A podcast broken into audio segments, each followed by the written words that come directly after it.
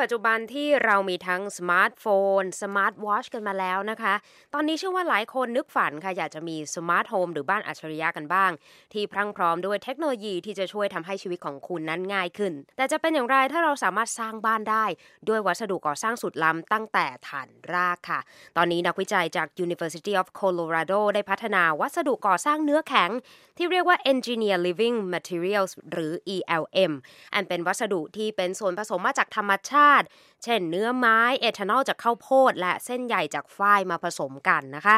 ก่อนที่จะใส่ส่วนผสมสำคัญ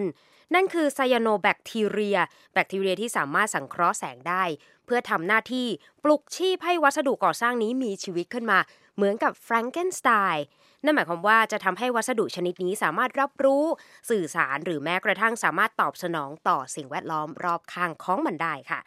ก่อนหน้านี้ทีมวิจัยคิดค้นวัสดุก่อสร้างที่สามารถรับรู้แรงกดดัน ฆ่าเชื้อแบคทีเรียที่เป็นอันตราย หรือสามารถรับรู้และสัมผัสกับแสงได้มาแล้ว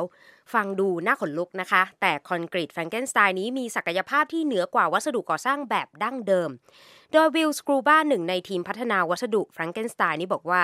ทีมงานได้ผสมไซยาโนแบคทีเรียเข้าไป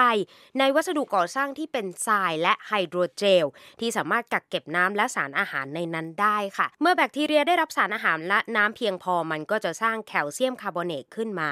และพอมันแห้งลง ก็จะสามารถสร้างอิฐก้อนที่แข็งแรงเหมือนกับซีเมนต์ได้ และกระบวนการนี้สามารถเกิดขึ้นได้ซ้ำๆนะคะ นั่นหมายความว่าคอนกรีตแฟรงเกนสไตน์นี้สามารถซ่อมแซมตัวมันเองเมื่อผุกร่อนเสียหาย อีกทั้งยังเพิ่มจำนวนได้เองตามธรรมชาติอีกด้วยค่ะสกรูบ้าเพิ่มเติมว่าคอนกรีตแฟรงเกนสไตน์นั้นเหมาะกับสภาพแวดล้อมที่มีความชื้นสูงนะคะ และได้ทำการทดสอบต่อไป ด้วยการนำอิฐแบบดั้งเดิมมาตัดครึ่ง และผสมทรายไฮโดรเจล และสารอาหารที่จำเป็นสำหรับไซยาโนแบคทีเรีย แล้วพบว่าส่วนผสมดังกล่าวได้ซ่อมแซมอิฐให้งอกใหม่ขึ้นเป็น 2 ก้อนใหม่ได้ ภายในเวลา 6 ชั่วโมง และเมื่อแบ่งก้อนอิฐที่งอกใหม่ และทำตามขั้นตอนเดิมอีกครั้ง พวกเขาก็ได้อิฐมาใหม่รวม 8 ก้อนทีเดียวค่ะ